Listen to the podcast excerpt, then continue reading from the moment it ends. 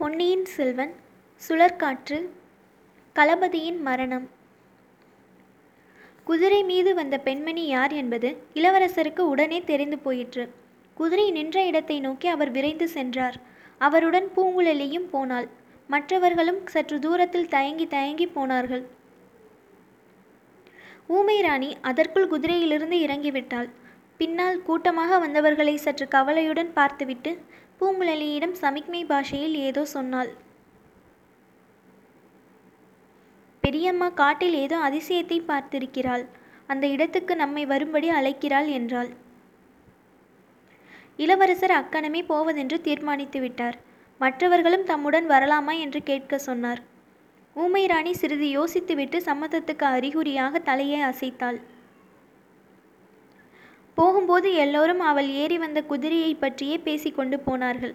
அது அரபு நாட்டிலிருந்து வந்த அற்புதமான உயர்ஜாதி குதிரை. இந்த மூதாட்டிக்கு எப்படி கிடைத்தது?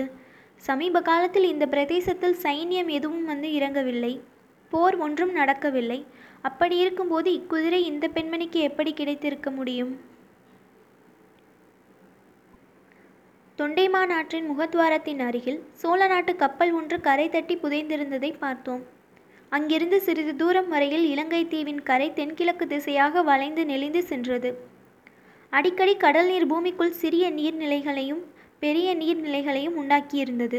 இத்தகைய வளைகுடா ஒன்றுக்குள்ளிருந்துதான் வந்தியத்தேவன் முதலியவர்கள் அன்று காலையில் பார்த்த கப்பல் வெளியே வந்து கடலில் சென்றது. இப்போது ஊமை ராணி தென்கிழக்கு திசையிலே அவர்களை அழைத்து கொண்டு சென்றாள். அடர்ந்த காட்டுக்குள்ளே புகுந்து சென்றாள். போக போக இளவரசரின் ஆர்வம் அதிகமாயிற்று. ஏதோ ஒரு முக்கியமான சம்பவம் நடந்திருக்க வேண்டும். இல்லாவிட்டால் இவ்வளவு தூரம் நம்மை மூதாட்டி அழைத்து போக மாட்டாள் என்று எண்ணினார். திடீரென்று அச்சம்பவம் அவர்களுடைய கண்முன்னால் வந்து நின்றது. காட்டில் சிறிது இடைவெளி ஏற்பட்டது.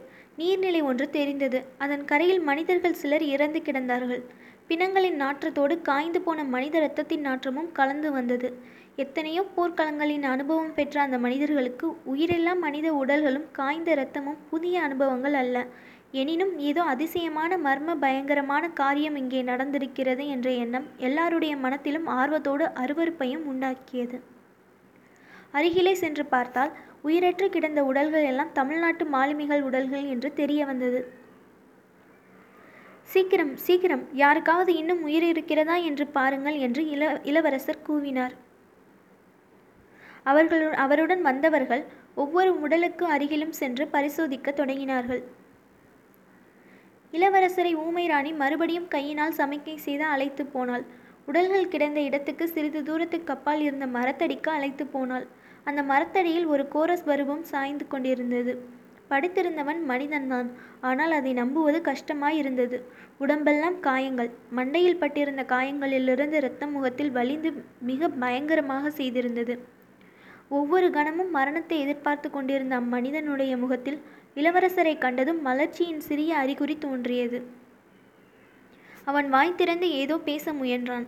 ஆனால் அவன் வாயிலும் இரத்தமாயிருந்தபடியால் அவனுடைய முகத்தின் கோரம் அதிகமாயிற்று. இளவரசர் பரபரப்புடன் அவன் அருகில் போய் உட்கார்ந்தார். சீக்கிரம் தண்ணீர் கொண்டு வாருங்கள் என்று கத்தினார். அம்மனிதன் வேண்டாம் இளவரசே. சற்று முன்னால் தான் இந்த பெண்மணி எனக்கு தண்ணீர் கொடுத்தாள். அவள் அச்சமயம் வராதிருந்தால் இதற்குள் என் உயிர் பிரிந்திருக்கும். ஐயா தங்களுக்கு துரோகம் செய்ய வந்ததின் பலனை இங்கேயே அனுபவித்து விட்டேன். மறு உலகில் இதற்காக மறுபடியும் கடவுள் என்னை தண்டிக்க மாட்டார் என்றான். இளவரசர் அவன் குரலை கேட்டதும் முகத்தை உற்று பார்த்தார். ஆ களபதி அந்நாளில் சேனை தலைவனை தளபதி என்று அழைத்தது போல் மரக்கலத் தலைவனை களபதி என்று அழைத்தார்கள். இது என்ன பேச்சு? இதெல்லாம் எப்படி நடந்தது? எனக்கு நீர் என்ன துரோகம் செய்வதற்காக வந்தீர்? அதை நான் நம்பவே முடியாது என்றார். ஐயா தங்கள் உத்தம குணத்தினால் அப்படி சொல்கிறீர்கள். பழுவேட்டரையர்களின் சொற்படி தங்களை சிறைப்பிடித்து கொண்டு போக வந்தேன். இதோ கட்டளை என்று சொல்லி மடியிலிருந்து ஓலை ஒன்றை எடுத்து கொடுத்தான் சாகுந்தருவாயில் இருந்த களபதி ஓலையை கண்ணோட்டமாக இளவரசர் ஒரு வினாடியில் பார்வையிட்டார்.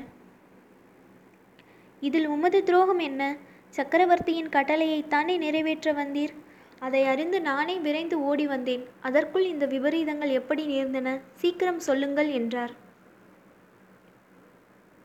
சீக்கிரம் சொல்லத்தான் வேண்டும். இல்லாவிட்டால் அப்புறம் சொல்லவே முடியாது என்றான் களபதி பிறகு அவன் அடிக்கடி தட்டு தடுமாறி பின்வரும் வரலாற்றை கூறினான். சக்கரவர்த்தியின் கட்டளையை பெற்றுக்கொண்டு களபதி இரண்டு கப்பல்களுடன் நாகப்பட்டினத்திலிருந்து கிளம்பினான். அந்த வேலை அவனுக்கு பிடிக்கவில்லைதான். ஆயினும் சக்கரவர்த்தியின் கட்டளையை மீற முடியாமல் புறப்பட்டான். புறப்படும் போது பழுவேட்டரையர்கள் அவனிடம் கண்டிப்பாக சில கட்டளைகளை இட்டிருந்தார்கள்.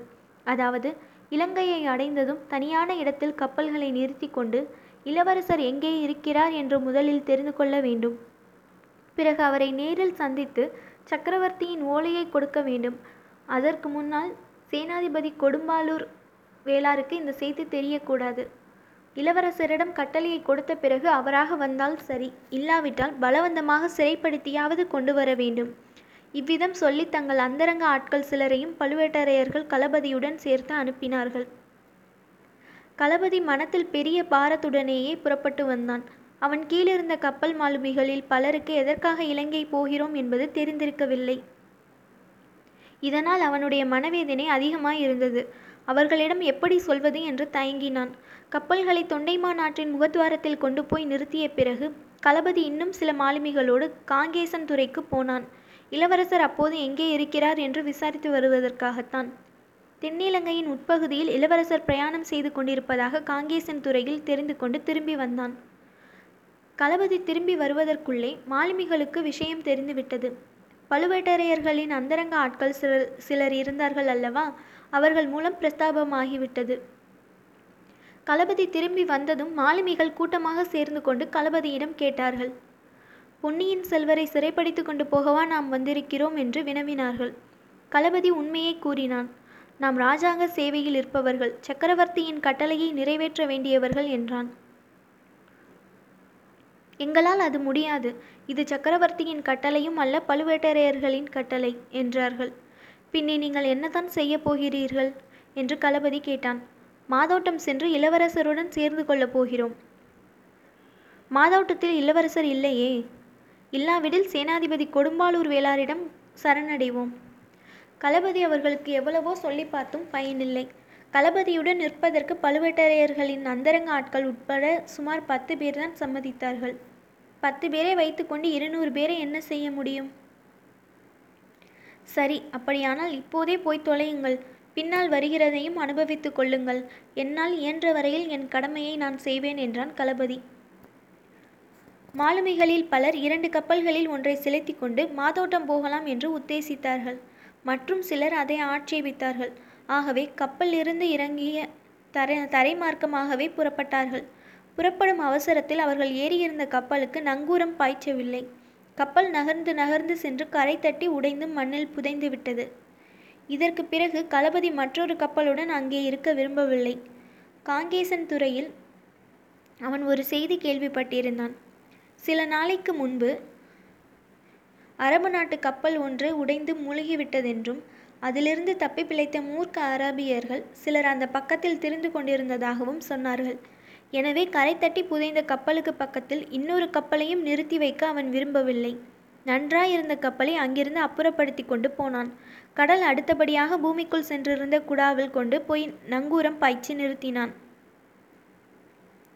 பின்னர் களபதி தன்னுடன் இருந்த மாலுமிகளுடன் கரையில் இறங்கி மேலே செய்ய வேண்டியதை பற்றி அவர்களிடம் கலந்து ஆலோசித்தான். அவன் மட்டும் தனியாக சென்று இளவரசரிடம் கட்டளையை சேர்ப்பிப்பதாகவும் அதுவரையில் மற்றவர்கள் கப்பலை பத்திரமாக பாதுகாத்து வர வேண்டும் என்றும் சொன்னான். மாலுமிகள் தங்கள் கவலைகளை களபதியிடம் தெரிவித்துக் கொண்டார்கள். அவர்களுக்கு களபதி தைரியம் கூறிக்கொண்டிருக்கும் போதே மயிர்கூச்சி எடுக்கும்படியான பயங்கர கூச்சல்களை போட்டுக்கொண்டு சில மனிதர்கள் அவர்களை சூழ்ந்து கொண்டு தாக்கினார்கள். அவர்கள் அரபு நாட்டார் என்பது தெரிந்தது. தமிழ் மாலுமிகள் அச்சமயம் இந்த தாக்குதலை எதிர்பார்க்கவில்லை. சண்டைக்கு ஆயத்தமாகவும் இருக்கவில்லை. கையில் கத்திகளும் வைத்திருக்கவில்லை. எனினும் தீரத்துடன் போராடினார்கள். போராடி எல்லாரும் உயிரை விட்டார்கள். இளவரசே நான் ஒருவன் மட்டும் மரண காயங்களுடன் ஓடி ஒளிந்து உயிரை காப்பாற்றிக் கொண்டேன். நடந்தது என்னவென்பதை யாருக்காவது சொல்ல வேண்டும் என்பதற்காகவே இதுவரையில் உயிரை வைத்து கொண்டிருந்தேன். இளவரசே தங்களையே நேரில் பார்த்து சொல்லும்படியான பாக்கியம் எனக்கு கிட்டிவிட்டது. தங்களுக்கு நான் துரோகம் செய்ய எண்ணியதற்கு பலனையும் அனுபவித்து விட்டேன். பொன்னியின் செல்வரே என்னை மன்னித்து விடுங்கள் என்றான் களபதி கடமையை ஆற்றிய களபதியே உம்மை எதற்காக நான் மன்னிக்க வேண்டும்? போர்க்களத்தில் உயிரை விடும் வீரர்கள் அடையும் வீர சொர்க்கம் ஒன்று இருந்தால் அதற்கு நீரும் அவசியம் போய் சேருவீர். சந்தேகமில்லை என்று சொல்லி இளவரசர் அக்களபதியின் தீயென கொதித்த நெற்றியை தடவிக் கொடுத்தார். களபதியின் கண்களிலிருந்து அப்போது பெருகிய கண்ணீர் அவன் முகத்தில் வழிந்திருந்த இரத்தத்தோடு கலந்தது. மிக்க சிரமத்துடன் அவன் தன் கைகளை தூக்கி இளவரசரின் கரத்தை பிடித்து கண்களில் ஒற்றிக்கொண்டான் இளவரசரின் கரம் களபதியின் கண்ணீரால் நனைந்தது. அவருடைய கண்களிலும் கண்ணீர் துளித்தது. சிறிது நேரத்துக்கெல்லாம் களபதியின் உயிர் அவன் உடலை விட்டு பிரிந்தது.